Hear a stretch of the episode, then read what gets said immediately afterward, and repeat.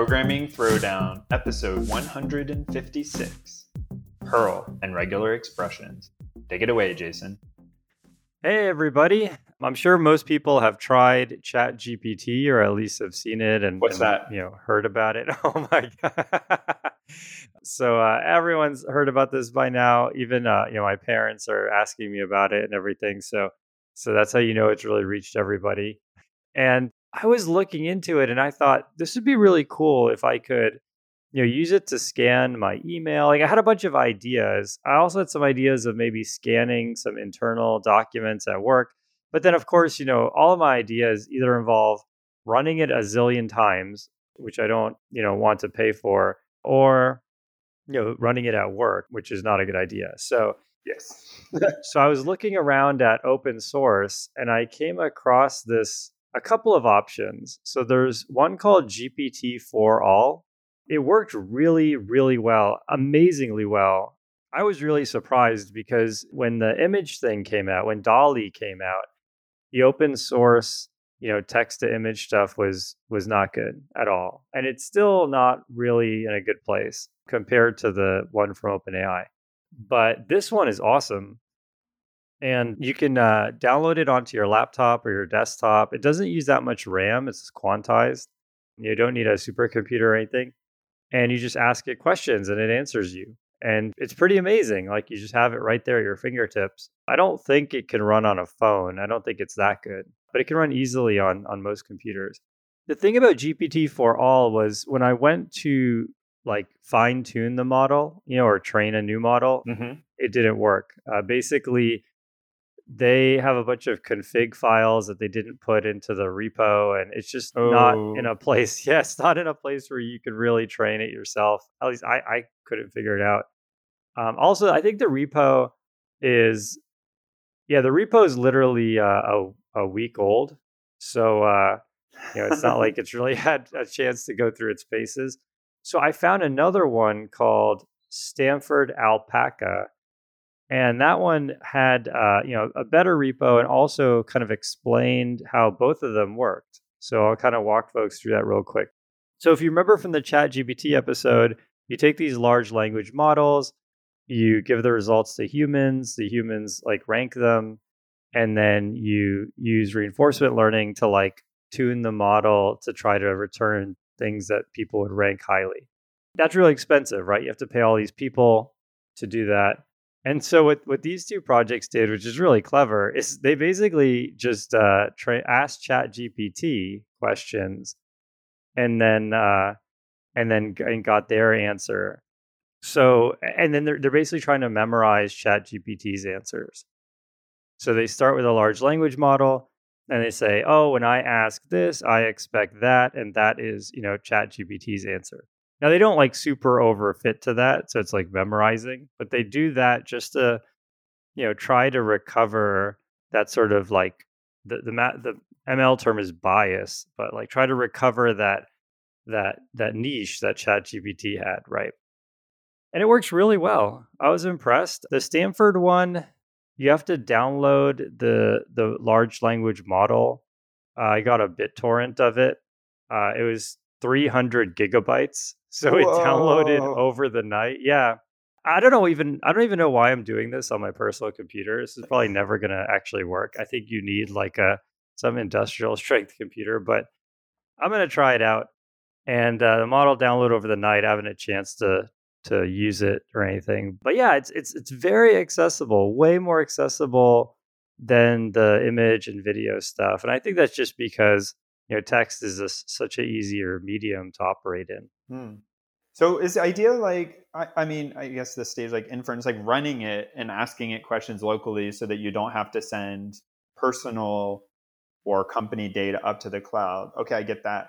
But is it is it accessible in the way where like I want to fine tune it on something or have it think more thoughtfully? Like I guess there's two things like setting up that problem and how difficult it is to set up fine tuning or training data. And then the second thing is actually like do you need six GPUs and a bazillion gigabytes of you know GPU memory to be able to do those, uh, or can you actually do it on your computer given enough time?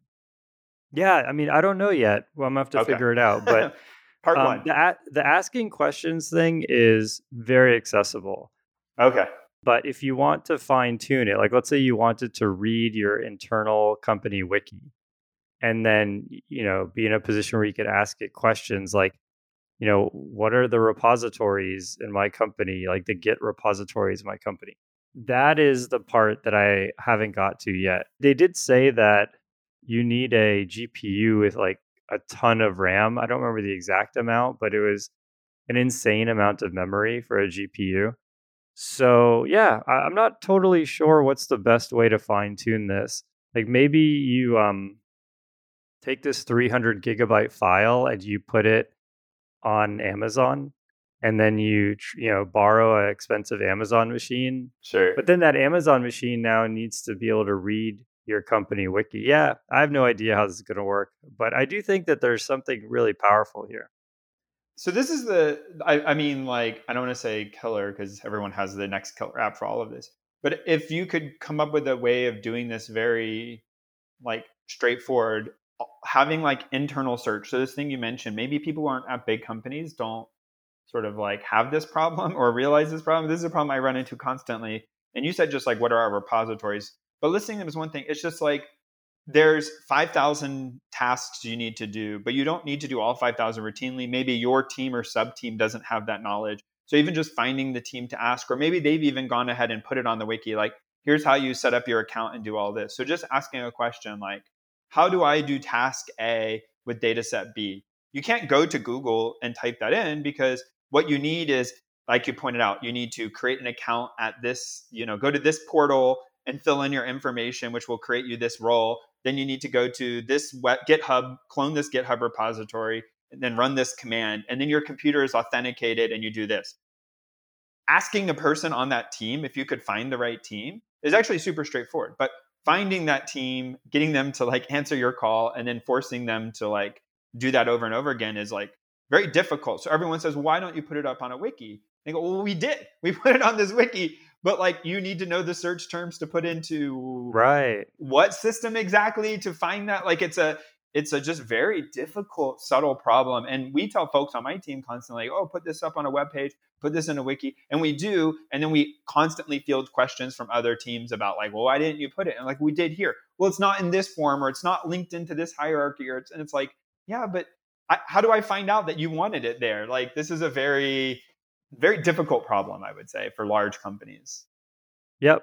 Yep. Yeah, totally right. You know, I think another cool idea here is um, you could make your own Alexa. I mean, it's not connected to the internet, so you know it can't. Sure. You know, it can't do anything like that. But you could you could make a little Raspberry Pi with a camera and uh, not a camera, sorry, uh, with a speaker uh, and a microphone, and then you could have a little Raspberry Pi on the you know somewhere in the living room, and then you could say like Raspberry Pi are humpback whales mammals or something and you know it would just run this GPT4All and it would just tell you what, what it comes out you know it'd be pretty cool Do you know? Is it capable? So, like one of the things that I've I, I actually just don't know, and I've I've not found a good way to look up.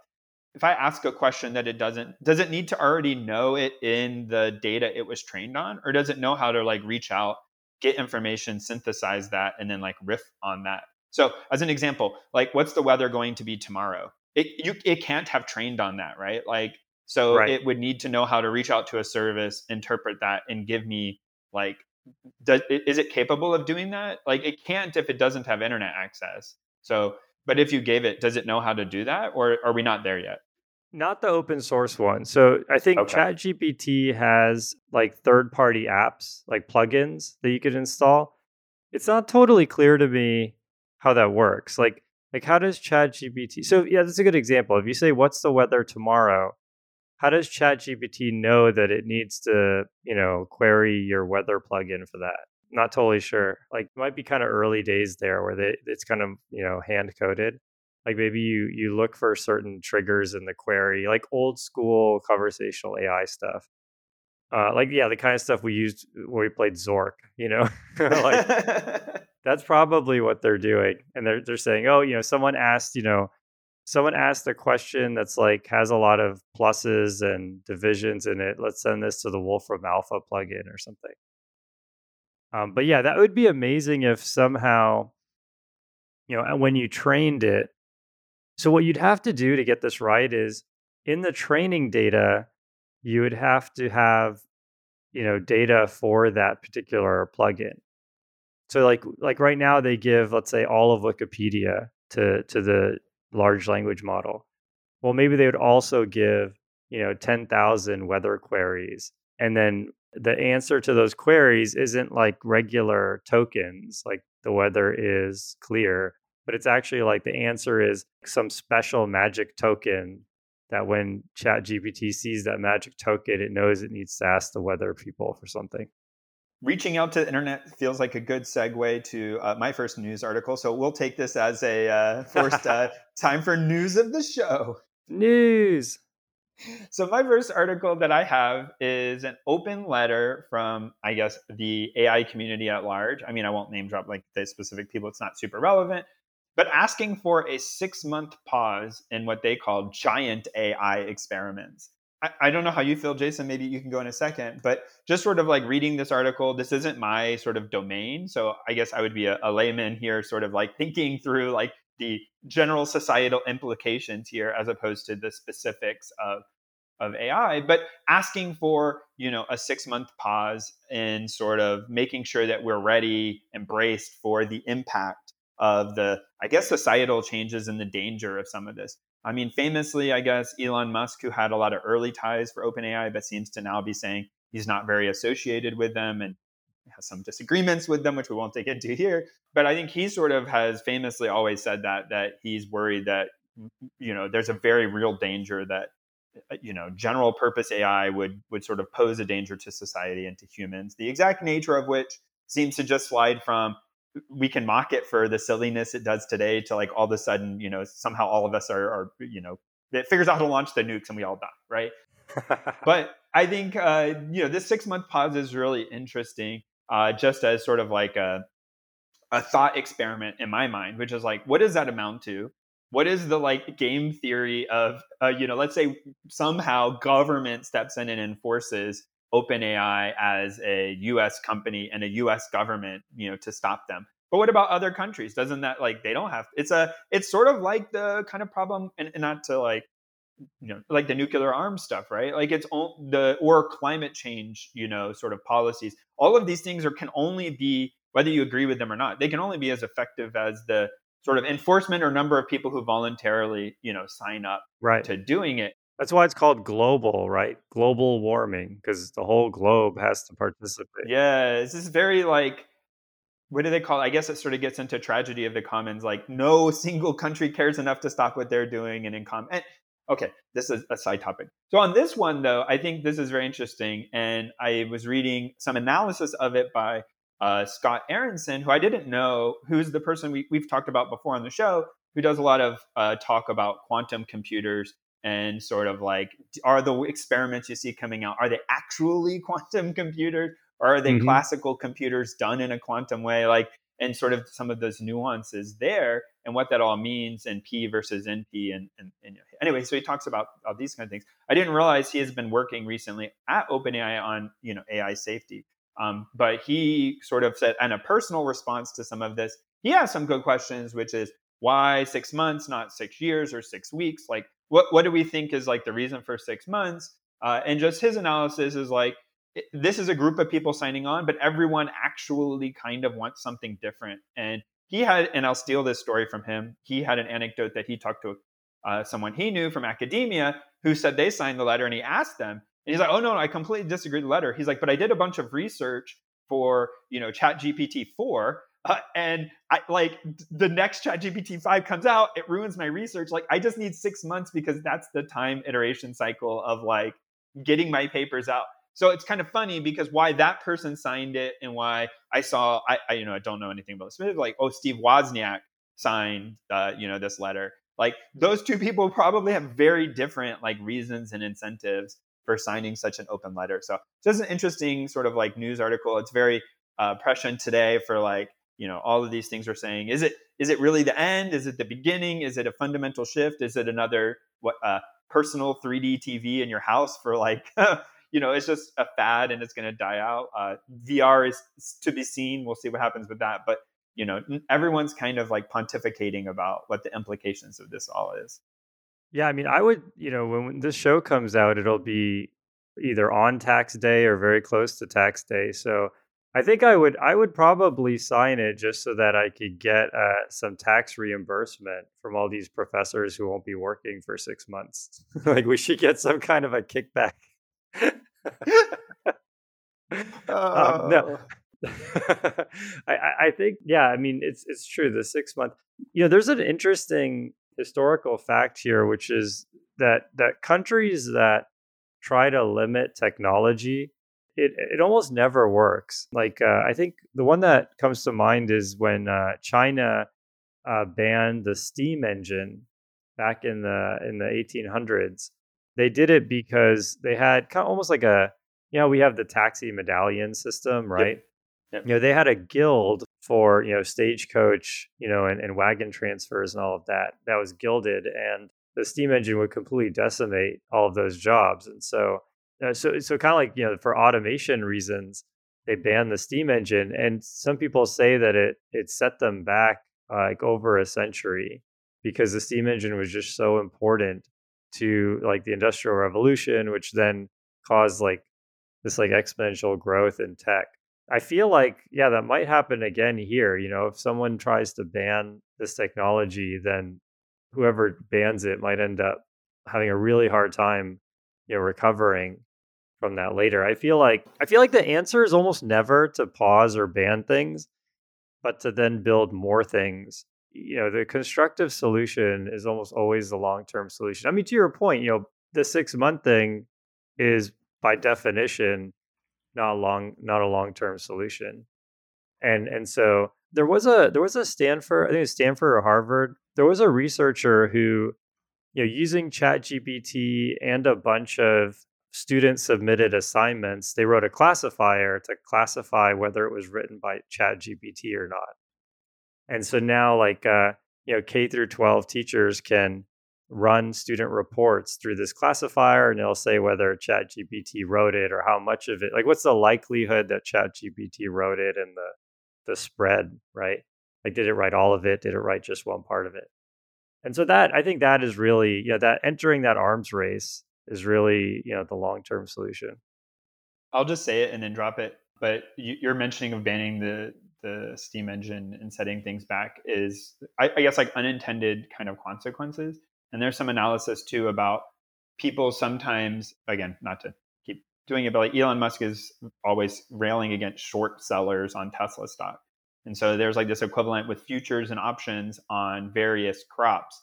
And some by law are banned from having futures markets on them because they successfully lobbied that it would basically cause more volatility. But in retrospect, actually, look, there's more volatility in yep. the ones without, except then doubly look, uh, there's like where and how the distribution is shaped is different. So, like, you get more ex- very extreme price movements potentially in ones with options, but these sort of like average volatility. I'm not a I'm going to get my over my head here, but like the the sort of like over time, just the general volatility you see mm-hmm.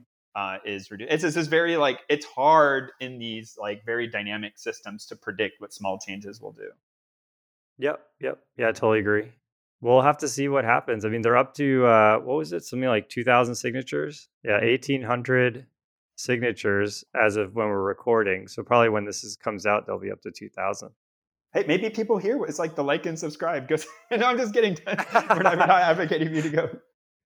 Yeah, if you have to pick one, hit the subscribe button, hit the like button on the show. Uh, but if you want to do both, go for it. We'll post the link in the show notes. So related to this, I have a uh, article from Vice that says AI Will Smith eating spaghetti will haunt you for the rest of your life. haunt is not the right adjective or adverb.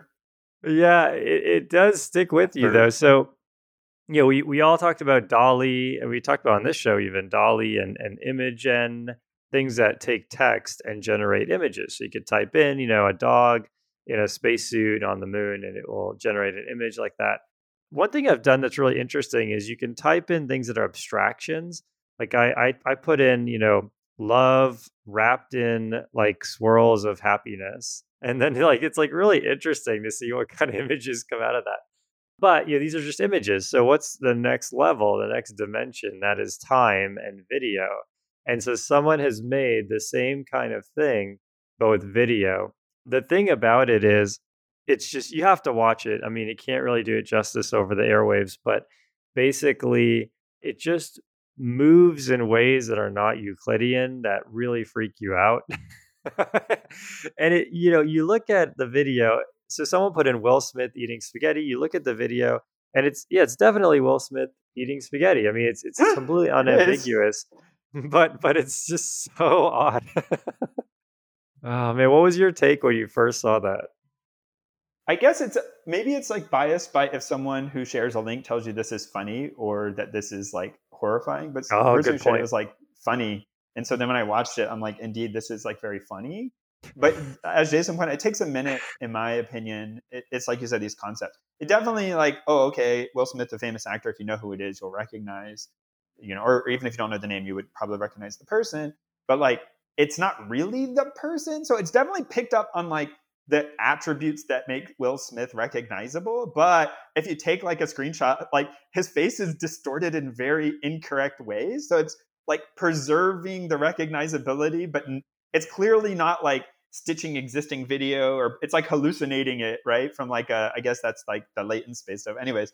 And so, yep, and yep. there's definitely spaghetti, but like the method is very unclear like he's not really using his hands or a fork it's like just going in like it's flying into his mouth uh, and his like the spaghetti is going through his mouth like it's it, amazing. It, I, it's just very like if you ask you know it, it's one of those things i always talk about like oh ai is so dumb you know it can't do it can't recognize a bird my five year old can recognize a bird. But if you ever had kids or, or look at like kids pictures very interesting what they decide to draw and how they do recognize like like even to this day, my kids are a little older. I ask them like, "Oh, draw a picture of a person." Sometimes they're missing a neck. Like they don't understand like the like what makes a person a person. Or the famous one uh, is, and I saw a clip where like a I don't know if they did it often, but a news reporter asked a, a bicyclist who had just run one a like long race, like the Tour de France kind of thing, right? And they come up with a piece of paper. Hey, in ten seconds, can you draw a picture of a bicycle? This is someone who spends like their life on a bicycle. Like draw a picture of a bicycle and it's actually very difficult for them to like put down the features that they, you know two wheels and a handlebar are great but the geometry the makeup and right, this is not right. like a person who's never seen one before this is someone who like tinkers hours you know weight savings like all this stuff and they just like can't kind of get it correctly and this sort of the same thing here like it's trained on these things but it doesn't get it quite right yeah have you ever tried to draw the layout of your house or your backyard for somebody like for you know a contractor or anything like that. It's pretty much impossible. Like, uh, you know, it's like you get the general thing like, okay, there's a bedroom and the bedroom connects this other room. And yeah, the bedroom is like smaller than the living room. But then it's like the thicknesses of the walls and stuff. Your house isn't shaped like a rectangle. It's, yeah. Yeah, it's like how thick the hallways are or how wide the hallways are, how thick the walls are in between the rooms. It's like we have zero concept of that in our in our mental model. Yeah, it reminds me of if you ever watch like a SLAM video and when they close the loop. So like SLAM is simultaneous localization and mapping. So they're taking some, you know, camera or lidar through rooms, and what you end up with is because it, it's not 100% accurate in the reckoning that like rooms will be tilted and offset from each other. But then when you sort of like come at it via another path, it sort of snaps into place. And so yep. I feel like what you're saying, it's like if you drew the flow of your house, like the graph connection is probably 100% accurate, like which rooms connect to which rooms. Right. But then you need like the shape and like some anchoring dimensions, and then you could probably like deform it into it pretty accurately. But they always say this like people live hundreds of years in a house and don't realize there's a three foot gap where like a million dollars is buried in the wall or whatever because you just can't like spatially sort of like tell distances accurately enough to know that there's like some missing space in your room. Yeah, that's uh yeah, totally right on. Completely unrelated. Uh, my next article, I guess it is images, so we have, we got a theme going. Uh, yeah. So this image is someone posted uh, robust image compression from uh, implementation from an, an, old NASA paper.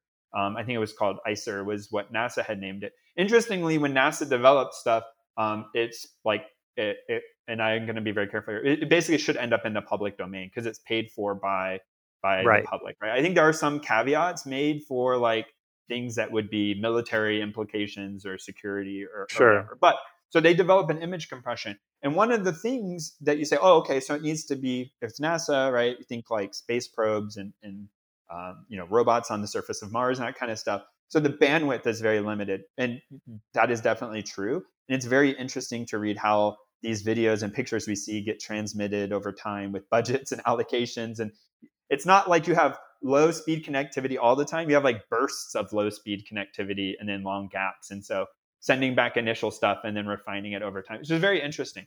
So the the kind of cool part was this person who didn't have a, you know, as far as I can tell, like a ton of background in this, wrote a C library for it that implemented this this image compression where you can kind of give it a budget and it'll try to do the best it can. But the other thing they pointed out that that I found particularly interesting, probably just because of my background, is it being robust to like dropped packets. So we normally don't think about that. If you like take a JPEG image and you just like zero out one of the bytes randomly, uh, or forbid like delete the byte and shrink the file, like you, are not going to get an image. You actually just won't get right. anything. It'll be you're not going to get a crappy image. You just literally it won't parse. You'll have an error. Your library, your computer might crash. I don't even know what'll happen. Yeah, yep. You know, hopefully not. Um, but you know, it, there's just like literally nothing in it. It's just built for reliable assumptions that that all the data is preserved. There might be a checksum, right? So like maybe it'll know that it's not good and, and not render garbage, but you're certainly not going to get out just like a blurry image. Um, and so what I thought was really cool here is thinking about a way of transmitting images or videos, which are sequences of images, in a way where like you don't have any assumption about you know packets getting through. Of course, if none get through, you get nothing. But like sure, you know, just randomly dropping one. I love the idea. This is like uh this is really interesting. So I guess like the, the more packets you get, the more clear it is, kind of thing. Yeah, and I think it would be cool for if you imagine there's like really low bandwidth radio links you can get for like I think uh what is it? I think LoRa is one of them. L O R A, long range radio. L O R A. Ah, but the, the bandwidth is very low, so they normally just use for like sensor reading, text message. But it would be cool to say like if you set up a camera at an edge node where maybe you had poor radio connectivity and you wanted to put a camera there and you wanted to like send back an image, but you your, your connection sometimes gets through and sometimes doesn't, doesn't have a ton of bandwidth. I think there's a lot of interesting opportunities there. And it's funny how how we take for granted. I, I saw the other day you can go to the store for sort of animal watching, bird watching trail cameras. Uh, like get a security camera that you like strap to a tree that has like a cell phone subscription and it'll like upload when there's motion it'll like take a picture or a short video ah. and upload it over your you know cell phone connection plan that you buy for you know it's not a full plan but and it's just yeah. like wow and you just go to the store right i think you just go to the you know best buy or walmart or whatever and they have one of these it's just like this is crazy to me how fast this uh, sort of changed yeah, I love how it says this library was designed with embedded systems in mind, but it should function on normal systems too. it's like saying, uh, yeah, this was designed for Perl, but it'll work on normal languages as well. A little foreshadowing. The embedded stuff there, I think, is is the call out because it, it's not just the limited resources, but also things like embedded systems sometimes don't even have dynamic memory allocation, and you'd be surprised oh, how few like off the shelf libraries will work if you say you're not allowed to run new or malloc. Yeah, that makes sense. Makes sense. All right, my news, second news is called Dig This Vegas. There's a bunch of these. I found out there's one in Texas. I'm going to try and go. But basically, these are kind of uh, amusement parks where you get real life construction equipment.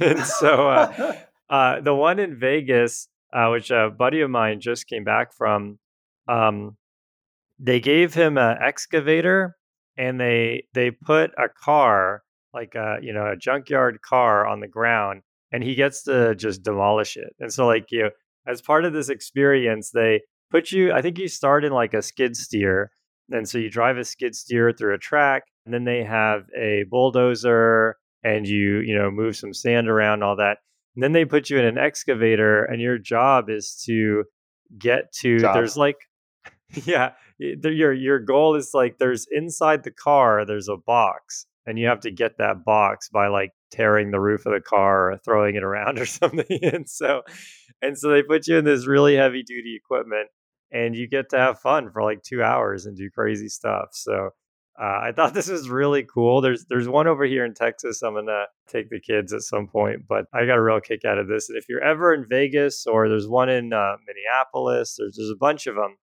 If it's something that you'd be interested in, find out the locations and try it out sometime. It's it sounded really really awesome. I haven't I don't have any firsthand experience, but uh, the idea uh, just immediately clicked with me. So looking forward to trying this at some point.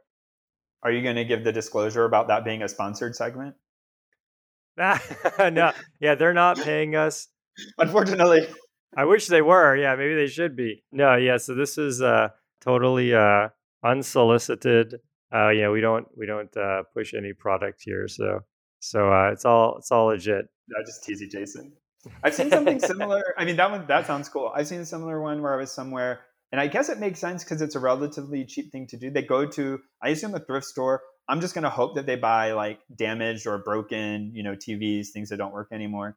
And then you pay, and they put you in like a kind of like a jumpsuit, like safety goggles, and give you like a bat or a sledgehammer or an axe. And like, we will give you a room. And in this room, we're going to have like, you know, dishes and a TV and like a sofa. And you can just like go at it, like smash them, smash the but they probably don't want you smashing the walls, but I assume they could build a fake wall if they wanted you to. You know? So you pay for 15 minutes to just like take a sledgehammer to whatever's in this room.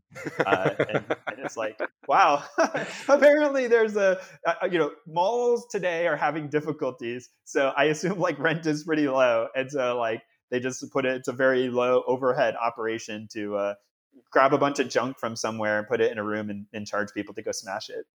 Yeah, coincidentally, I have a friend who's who's a physician, uh, or not? Is that the right word? Basically, he's a, a surgeon. Sorry, that's what I was looking okay. for. I have a friend who's a surgeon, and he works for a hospital in, a, in downtown Orlando. He told me that they uh, they got someone in who went to one of these things that you're talking about, and basically he swung the bat and it smashed the window of the car, and a piece of glass like flew up and like cut an artery in his neck or something.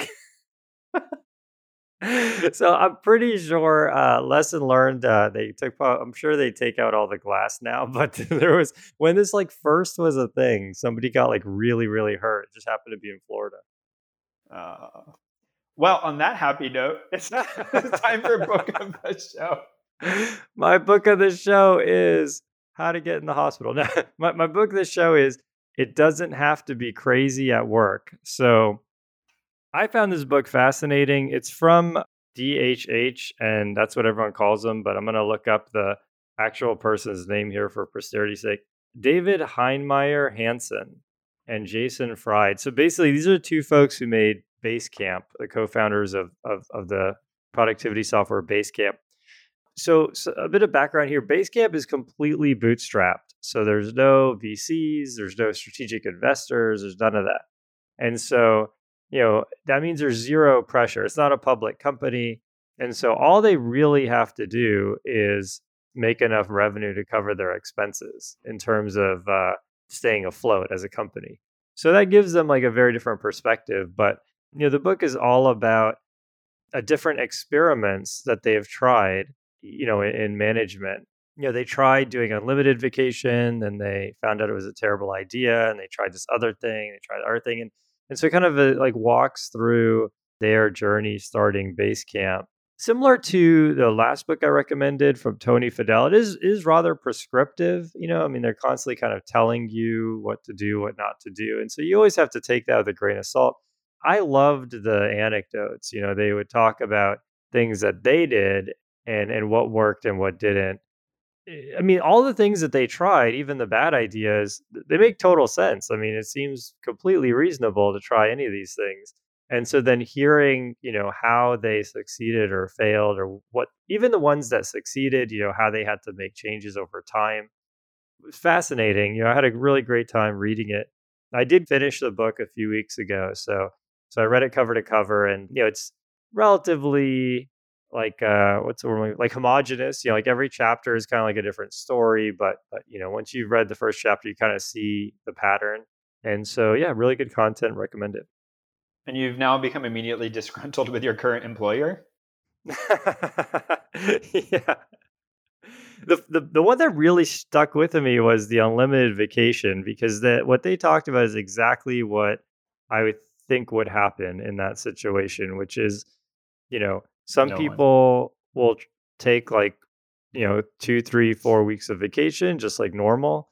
And then you have uh, a hand, like a, a percent of people who will take no vacation ever because that's the type of mentality they have. And then they get super burnt out. And so, you know, the nice thing about the, you know, you have three weeks of vacation or disappears is that at some point someone's like working against their own interests by not taking it. So that I thought that was pretty salient. But yeah, it was it was a great read. All right, awesome. I, have to check that out. Yeah, I think you're right. I think a lot of the some of this stuff seems like it would make sense, right? First time anyone hears about unlimited vacation, I shouldn't say anyone. A lot of people probably like that would be amazing. And then it's like, yeah, but you do realize if you just took, if all you did was take vacation, you're going to no longer have a job. Like, you, and, and it's very difficult, like you said, to how do you deal with the, I don't want to say guilt, that's not the right, like, how do you deal with some managers being like, yeah, sure, you know, do whatever, and other managers being like, no. And so, yeah, it does become very nuanced. Even with vacation, you have like how much is sort of socially acceptable to take at once. So most businesses right. either give you a set amount a year and it expires each year, or you get some each year and it kind of builds up, and then there's like a, a, a max, and you, like you said, you have to either take it or lose it. But there is still some like I don't want to say uh, interaction negotiation about like yes you've earned four weeks of vacation because you haven't taken any for the last 18 months but like taking it all at once is still a big ask rather than taking one week at a time and so i think there's a lot of like oof, a lot of difficulty in navigating the politics of that. Yeah, totally. I mean, uh, one thing that is, you know, really controversial, but I stand by it is that I feel like in many ways it is a zero sum game. And so, you know, people will say, well, we have this, you know, we at Company X have this performance rubric and if theoretically, you know, everyone was uh, greatly exceeded expectations according to our rubric, then company X would get everyone a greatly exceeds expectation and everyone would get a three times bonus. But, you know, is it a coincidence that that never happens? Like, you know, do you really think it's a coincidence that like there's always, you know, the same relative, like pretty much distribution every single time?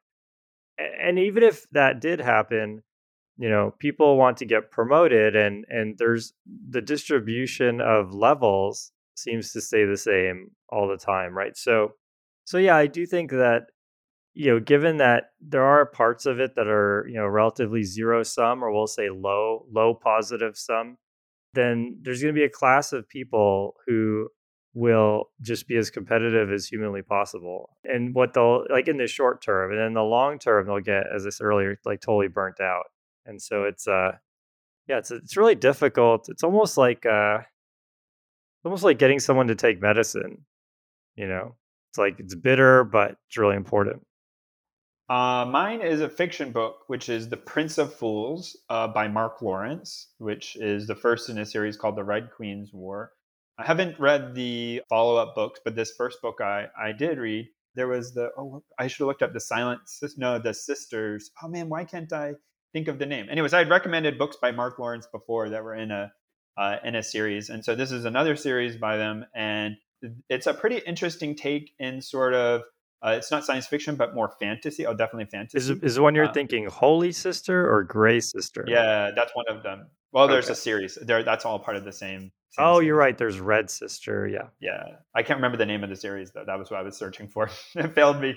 Didn't have my notes together so the Prince of Fools is this Red Queen's War number one. They're introducing sort of a new world, this new concept. I think Mark Lawrence does a pretty good job of of this sort of like setting a very interesting, not grim world, but kind of like things are are sort of like oppressive and problematic, and you don't kind of always understand why or what all is going on. And then as the story progresses, you sort of get that feeling of like learning more and understanding the way the systems work. And I think that's repeated here. So I'm looking forward to, to reading the rest of this series. Uh, but there are kind of like two main characters here that are uh, interesting dynamic because one is sort of like a privileged, spoiled person, uh, and the other is sort of like a very gruff, like raised on hard times, uh, kind of like a Norse warrior. and they kind of have to like end up going at things together and and helping each other, even though like normally they wouldn't be uh, associated. And so I found it a, a really nice read, and uh, looking forward to reading the rest of the series.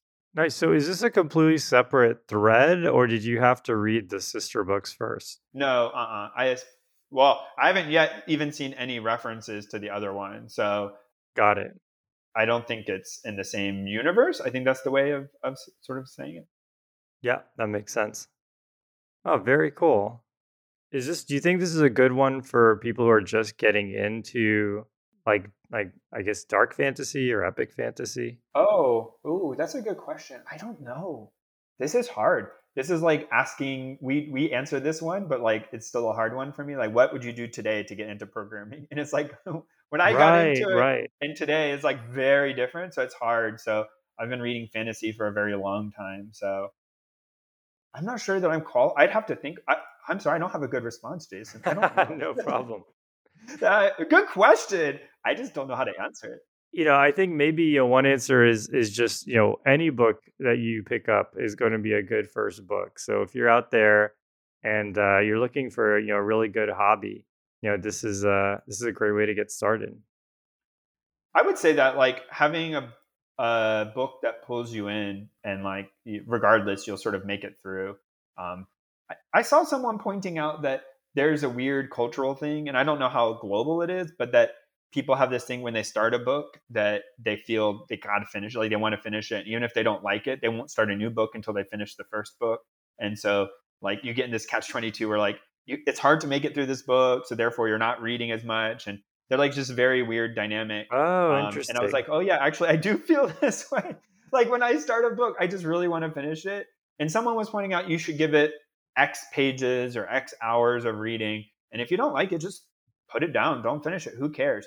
But I will say there have been some books that I really, really liked that took a long time to get into. That like, you know, a third of the book was, and, and I I would love to critique them and say they should have done it differently or whatever. But it's sort of like you probably wouldn't have had the payoff if you hadn't gone through the the stuff. So I don't know how I feel about that assessment, but I definitely do fall into the camp of like I don't I want to finish a book. I don't like putting a book down even if I don't like it. I've only done it once or twice. Yeah. Yeah, see I'm the opposite. I have a bunch of unfinished books. so I mean maybe, maybe I think that there is a fault the other direction too where if I read a book and it's not really like holding my interest, then I'll just move on to the next book. And then uh, part part of it is if you check out a book from a library, then you know if you don't finish it in time, it just goes back to the library, and, and uh, mm. uh, that's I think a big cause of it. Well, if you like these books, you should definitely check out our affiliate links. So if you want to, you know, get into epic fantasy or you want to read about it, uh, doesn't have to be crazy at work please go to our show notes and click the link. That helps us out. That uh, I don't exactly know how Amazon does it, but if you click the link, uh, Amazon rewards us uh, through some some way of doing it. so we appreciate that. And if you don't want to go through, or if you already have these books, you can support us through Patreon. Or even if you do have the books, you can always support us through Patreon. That is patreon.com slash programming throwdown. And we appreciate everyone's support. Yes, thank you to everyone. Yeah, with that, we have the tool of the show. My tool of the show is actually a piece of hardware. What? Yeah, it's the Remarkable 2. It's really interesting. Again, we're not, you know, sponsored by them or anything, so this is totally organic.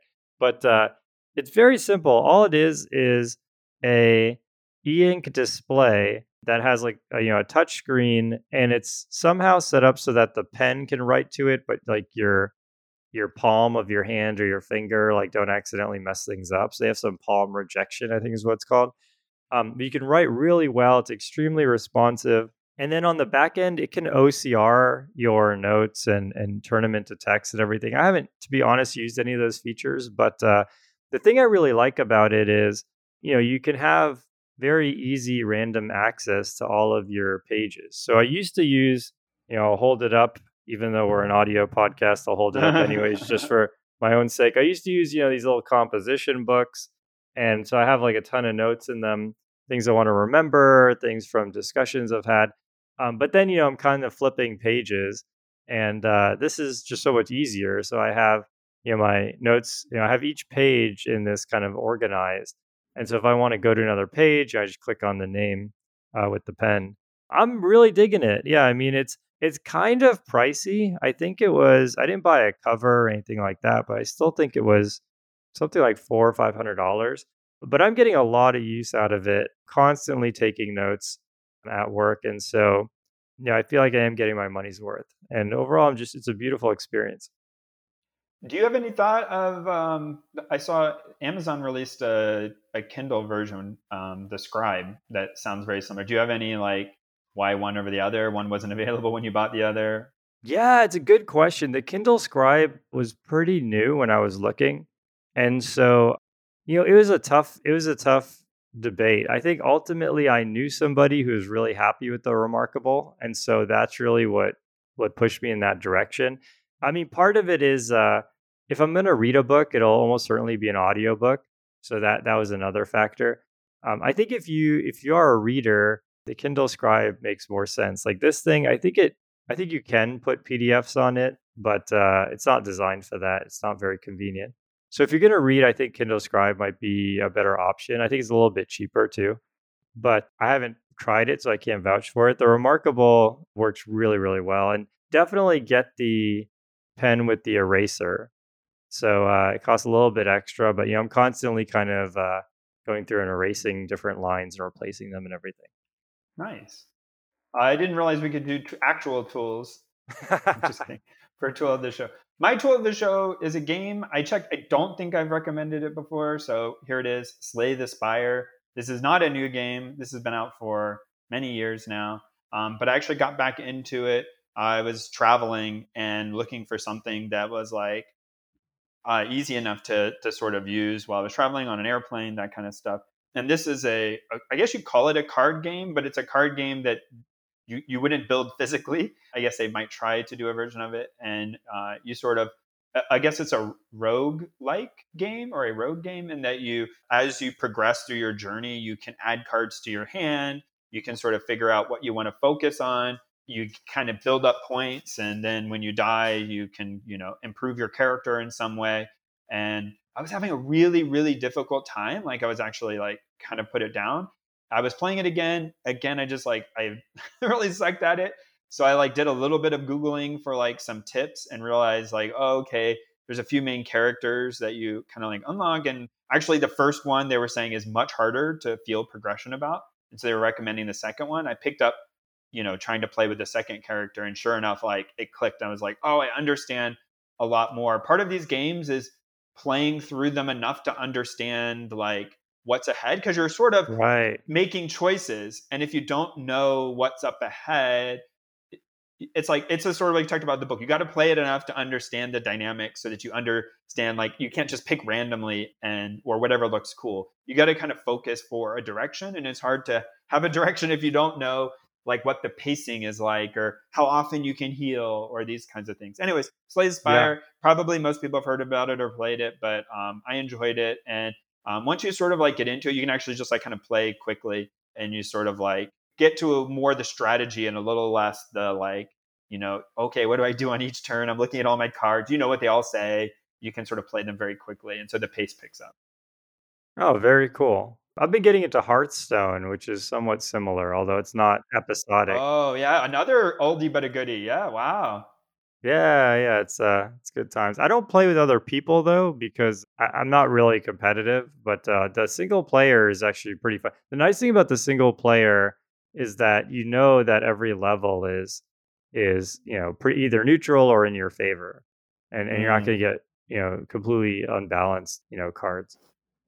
I played similar exactly to as you describe Hearthstone a while, and I put it down, and I, I've not picked it up again. I don't think you can really play it offline, which to me is hard when like a lot of the times I can play is like when I'm on an airplane or whatever. True. Internet connectivity yep. is getting better, but um, I felt there was still like a, a compulsion to like get the reward loop unlock stuff to do at least some multiplayer gaming. Like, oh, you should go into a battle, you should at least try to win one a day or one a week or during this time frame. Yep. You get these unlocks even though they probably didn't matter because like you said they're like pre-canned for a lot of the single players i still felt like i was missing out and so i dropped it that makes sense All right, on to Perl and regular expressions. Um, what's your history with Perl? Like, have you used it for any projects?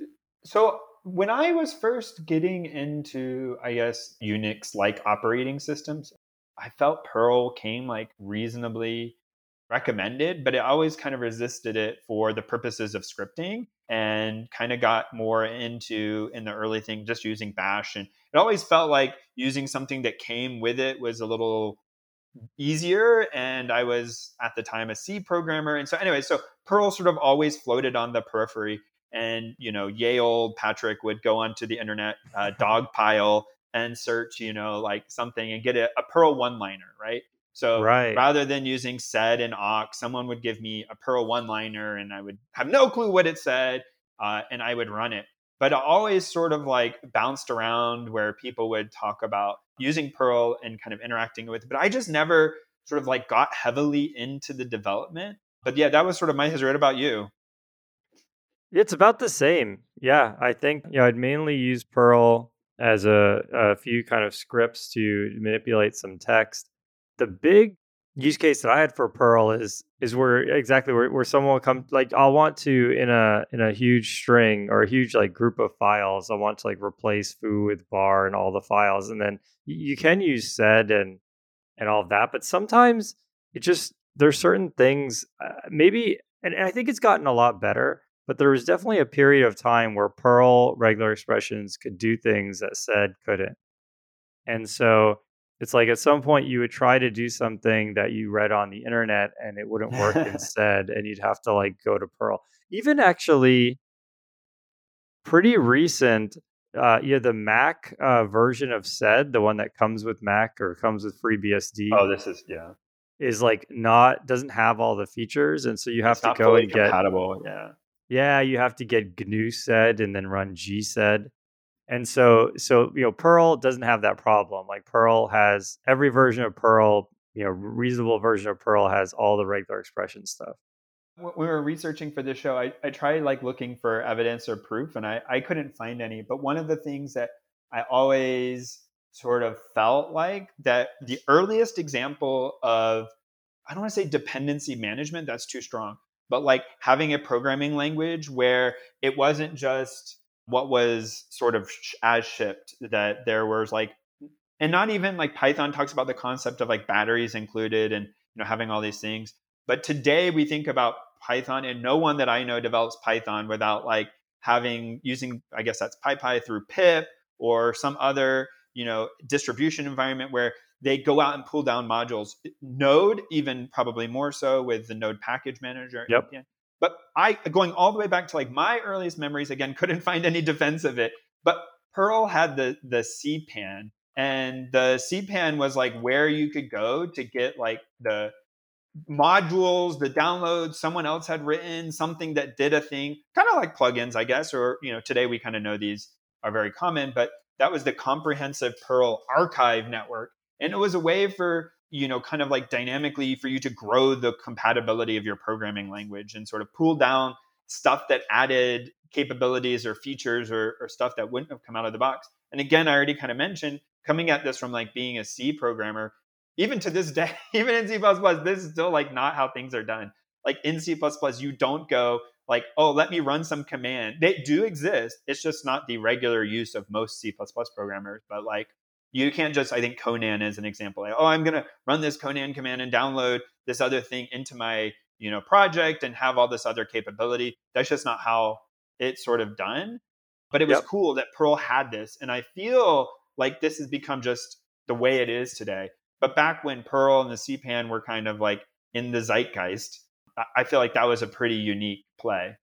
Yeah totally right yeah, I think I think that was uh, one of the great contributions of Perl was you know that it kind of created this network effect. I think that culminated with GitHub, where now you, know, you can create oh, a project on GitHub. Everyone's looking on GitHub for projects, and you know, it kind of creates this this whole network.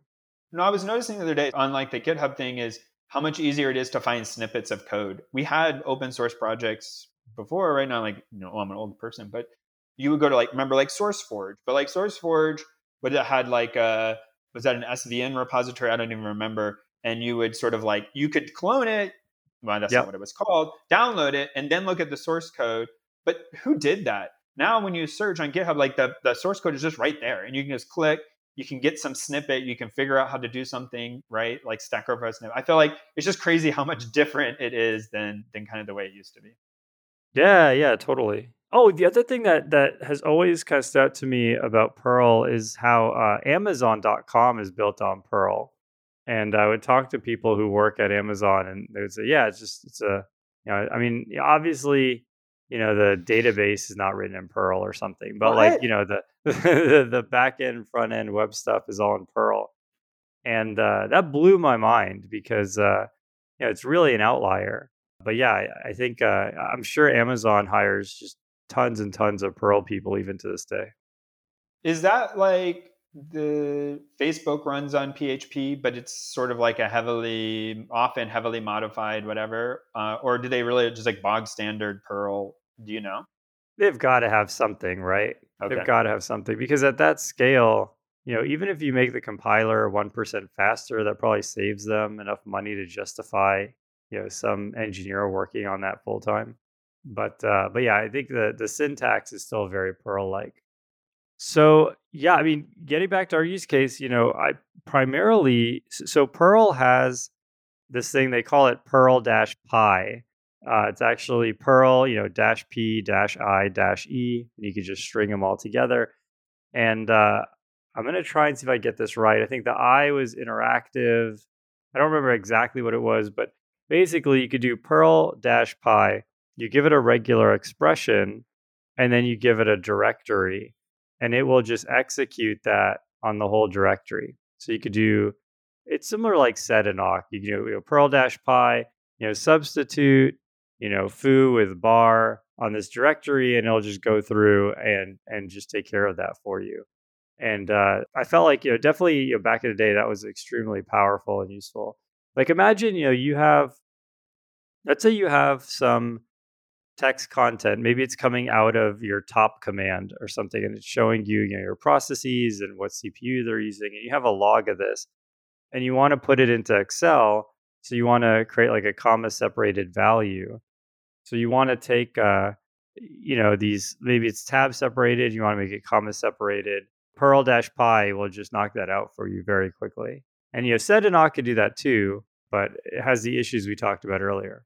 I didn't realize it was three different commands just squished together, like a P flag, an I flag, and an E flag. It just happens to to spell like a a, Yeah. a word. So today I learned. Yep. But yeah, very powerful. And I think like this thing that you're pointing out, which is inextricably kind of linked in with Perl and its history, at least in my mind, but I feel like most people I talk to's mind, is no one talks about Perl without talking about regular expressions. Like that is Yep. the like even these use cases we're sort of saying, well, not the Amazon one, but the other ones J- Jason is pointing out is all about like regular expressions and pattern matching and replacing and and that kind of uh, workflow.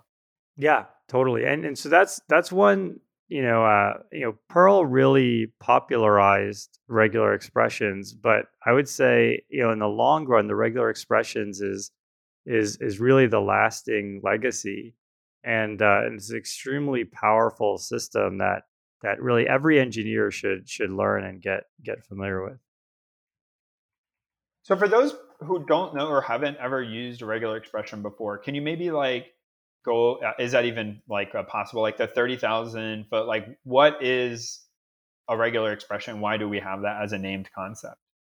Yeah, I think that so find replace is obviously really important. You know, simple example, let's say you you created a variable or function name is even a better example. You created a a, a function a while back and you know the function was something like replace circle with square float or something is the name of your function. And then later on you find, oh, you know, I actually want to use doubles. I want to replace all the floats with doubles in my program. So I want to change this function name, but I also need to change all the people who are calling this function. So, you know, if your function name is is unique enough, you could say, you know, you know, just go in your text editor and say go in all the files and replace, you know, find circle with square, replace circle with square, float with replace circle with square, double. And so it goes through and replace all those strings. But sometimes, you know, when you're in the habit of doing that, especially for refactoring, you can get busted. Like imagine if your function name was, you know, square root. And you're like, okay, I'm just going to go through my whole hard drive and replace square root or even this project or replace square root with something else. Like it's just going to be total pandemonium, right? You know, but if you could do something a little bit more advanced, like maybe, you know, there's places where you have, you know, square root in a comment or there's places where you have square root that's a variable name.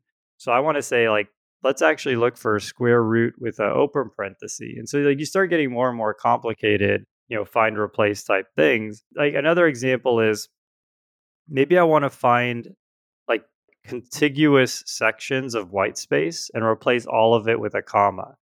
So if I have, you know, Patrick space space space space space Wheeler, I, I don't want to have like comma, comma, comma, comma, comma. I just want to have one comma for that whole block, right? So you know, you can imagine like a whole bunch of scenarios like this, and you know, regular find replace just can't can't do it. And so regular expressions were designed to do kind of text processing, you know, uh, more advanced text processing that we can't just simply do with find replace. Yeah, so I guess if if like if I riff on that, it's if you go in your text editor and you you know special special key F whatever that is on your control or or what is it command in Mac OS and and you find something it is like doing substring matching right? So it's looking for like mm-hmm. a contiguous set of characters so one space or two spaces or A then the letter B. But what Jason is calling out is sometimes that's not powerful enough because as an example if you wanted to eliminate a word in a comment and you don't know where in the comment it takes place and let's say I'll use the example of C++, and I we know that we use the backslash backslash at the start of the comments in, in our project. Then what I want to say is I want to find backslash backslash, but then I want to skip to anywhere in that line where the word, you know, foo is, and I want to replace it with the word bar. There's no way for you to do like control F or control R for find and replace there's no way for you to specify in the normal default behavior of most of those to say, look here at the beginning of the line, skip some stuff, and then match this. Like that kind of matching isn't right. supported. So a lot of them do have the option of going into a regular expression mode where you can you kind of write this, um, and that's a useful feature. But as Jason is pointing out, you need a special grammar or a special language for describing these more complex operations. Yeah, I actually want to interject like uh, one kind of story here. When I was a junior engineer, I would get really, really frustrated when people would ask me to refactor things in pull requests. Is they would say like change the name of this function or uh, you know indent in this way or whatever. And and the reason why I was getting so frustrated is because it took me a ton of time. You know, and mm. especially if somebody said, oh, like actually, I liked it. So this happened to me one time where they said, oh, actually, I liked it better the other way. It had to do with um, there was a, a variable that was plural, and so they they wanted me to make it plural. So let's just say make it simple. Like instead of apple, they wanted me to make it apples, and then when we actually looked at how it was used, they decided, oh no, I actually want to make it apple. And so I, you know, not knowing regular expressions was it was taking me hours to make this change and uh, I was getting really frustrated. And it made me kind of frustrated at the whole refactoring thing in general to the point where I was kind of like, look, you know, this is like, I guess I'll put my researcher hat on. Like, look, you know, the code works. The numbers are like statistically accurate. Like, I don't care whether the variable name is apple or apples, right? But, you know, really, I do care about the code quality. It's just that I didn't have the tools to do that efficiently. And so I care about the code quality if it's going to take me five minutes or 10 minutes. I don't care about the code quality if it's going to take me a whole day or three days, right? And so um, I learned regular expressions way, way too late. Um, and so uh, I guess it's a public service announcement. Uh, you know, learn regular expressions. You'll you'll you'll end up writing much better code as a result. So one of the things about regular expressions that I never got into, but I always find interesting is there is like a formalism built out around them where, uh, you know, we're describing very common uh, end programmer operations where you want to run something, but sort of building parsers and the language and the grammars of all this I don't think we're going to necessarily talk about here, but like I just point out to people that that is like a thing that you will run into or hear people talking about various ways of, of kind of doing these. Or if you're ever going to write a domain specific language or some sort of thing where you're not just writing sort of a text input, but actually like something that helps script or, or run some of your programs, you'll kind of run into a lot of the more academic uh, approaches and regular expressions are sort of a end use implementation of which there are a couple flavors. There's like a unix flavor and the perl flavor of exactly like what the special characters are but it's part of this larger academic um, grammar for uh, sort of actually doing these kinds of operations like pattern recognition and matching yep yep Another thing that that regular expressions does really well that's hard to get anywhere else is is the grouping and the back references. And so the way this works is, you know, if you if you're also replacing, so if it's a find and replace, you might find a certain like like actually Patrick your example was pretty good. Like you might say okay, find a line where it starts with, you know, a, a couple of slashes and so I think there's uh, what is it, the carrot sign? I think the caret. So another thing about regular expressions is there's a ton of special characters, and you know you can escape them out to treat them as regular characters. But if you don't do that, they mean something completely different than you know look for a carrot. So if you see the carrot symbol, it actually means you know this only matches if it's the beginning of the line. So you might say you know carrot slash slash dot star, and so dot means it could be any character Star means any number of any characters or any number of whatever came before. And then, you know, uh, foo, right? So I'm looking for, you know, a string that starts with the slashes. So it's a comment and then has something else and then now puts foo. Now, if I want to replace that with something else, right? If I want to replace foo with bar, right? I need to keep all that other stuff. Like if I just say take that expression and replace it with bar, it's going to destroy the slashes and the dot star. Like my whole comment's going to be destroyed leading up to foo, and I'm just getting up with bar. And then when I run that, it's going to it's going to compile error because I, I lost the slashes, right? So you can create what's called a group. So you can say, look for something that starts with the slashes and the and, and anything, you know, a wild card and call that group one and then look for foo after that. And then I want to replace that with group one, whatever that was, and then bar. That's the back reference. And so you can do these like really intricate find replaces using regular expressions, and that ends up being extremely powerful. I think also like the common you were talking about refactoring, but like the common thing is like if the thing you're trying to find and replace is like a substring of some other common thing in your code base. I think this is where the regular expressions really help, as Jason's mentioning, like capturing that, like, I'm looking for this only at the start of a word. So it needs to follow a white space or it needs to be before an open paren. But then also, sometimes if you uh, are, are trying to like apple to apples is a good example.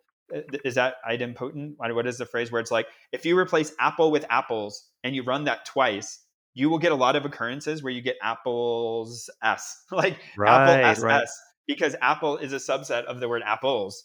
And so um, this is where it's really powerful but also these these back references and, and capturing this group of text allowing you to repeat stuff. So whatever you found after this like capture it and then like put it back twice. Like i want to repeat that thing or i want to put it as part of some other something. So uh, if i wanted to I wouldn't encourage you to do that. But like if you were thinking about switching like uh, from snake case, right? Is that right? Where it's the underscores to camel right. case. So it's like if it's a start of the group or an underscore, then that whatever's next. Like imagine trying to do that like Jason described. It would take you hours and hours to like search your whole code base for underscores, ignore most of them, find the ones where they're variable names, like do these fixes, I'm not saying doing that with regular expressions would also be really easy. That's probably could be reasonably tricky if you don't know what you're doing, but it would be at least, you know, approachable.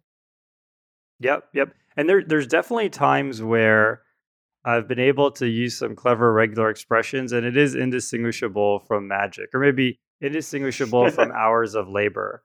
Um, there was one case in particular where we were using PyTorch and PyTorch has uh, there's there's a build system called Bazel for building code, and so we're using Bazel, and PyTorch has Bazel as well, but the Bazels like didn't quite match, right? There were some differences, and you ended up having to basically I ended up having to rename like pretty much anything that had PyTorch in the build files. I had to kind of give it a prefix so that there wasn't a collision with this other thing.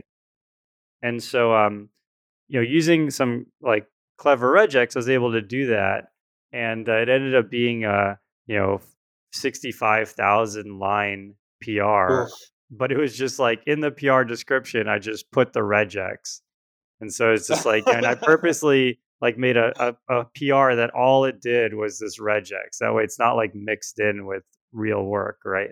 Uh, yeah, and I mean it's it. I mean to do that by hand, right? Sixty five thousand, it would have been just intractable. We would have had to find another way around it. Um, so so regexes are are super powerful. Highly recommend people learn them and you know, one really good way to do that is through these. Have you seen these, Patrick? These websites where you know you can put in sample text and regexes, and in real time on the website, it'll you know show you the matches and the references and everything.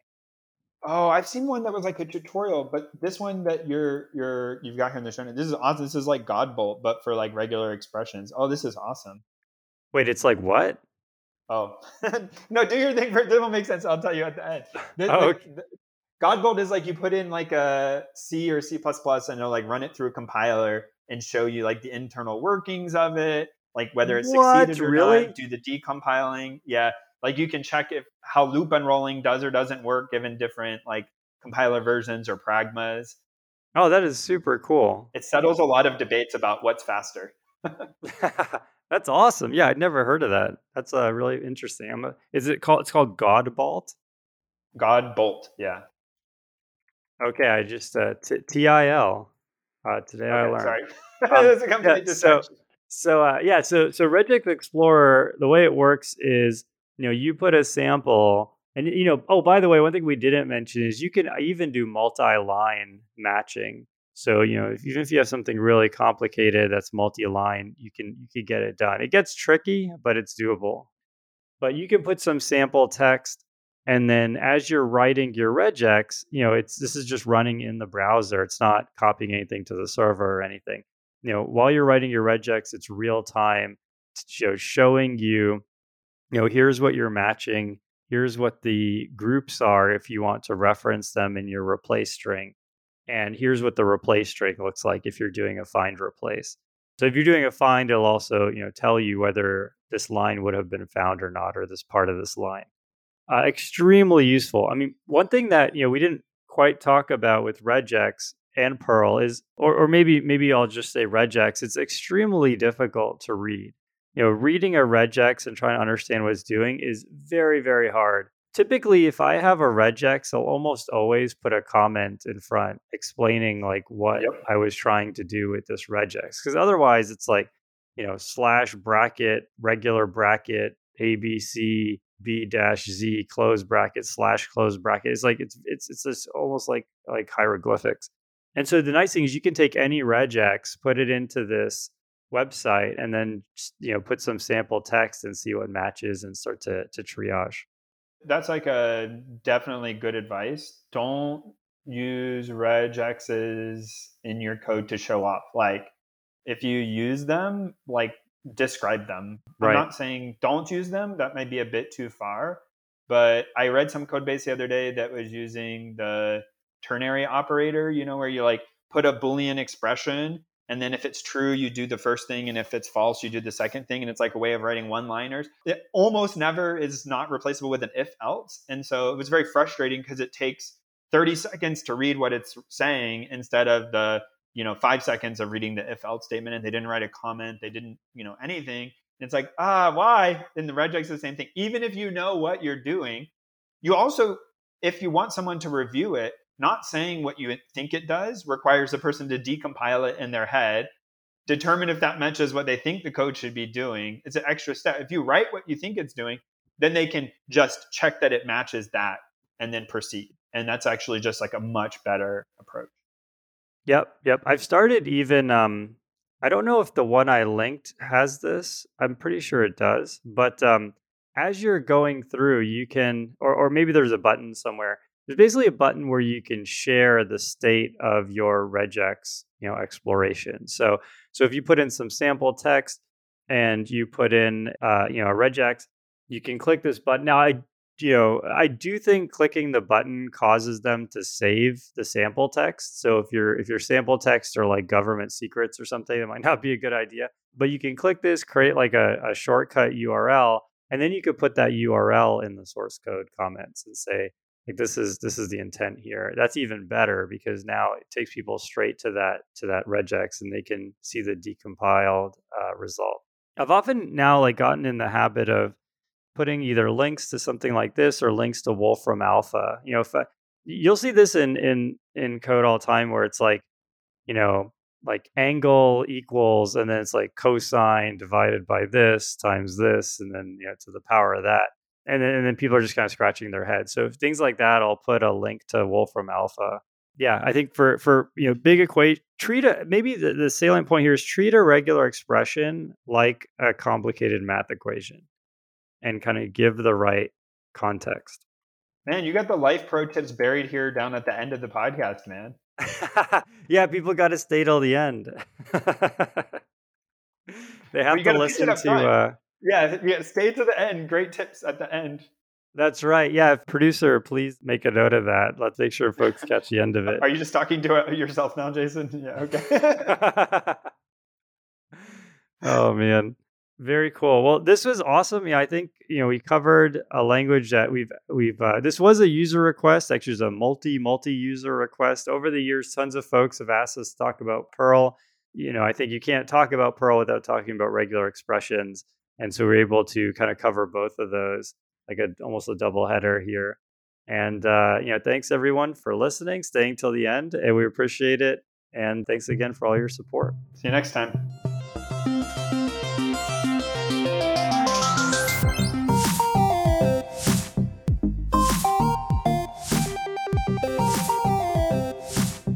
Music by Eric Barndollar. Programming Throwdown is distributed under a Creative Commons Attribution Share Alike 2.0 license. You're free to share, copy, distribute, transmit the work, to remix and adapt the work, but you must provide uh, attribution uh, to uh, Patrick and I and uh, share alike in kind.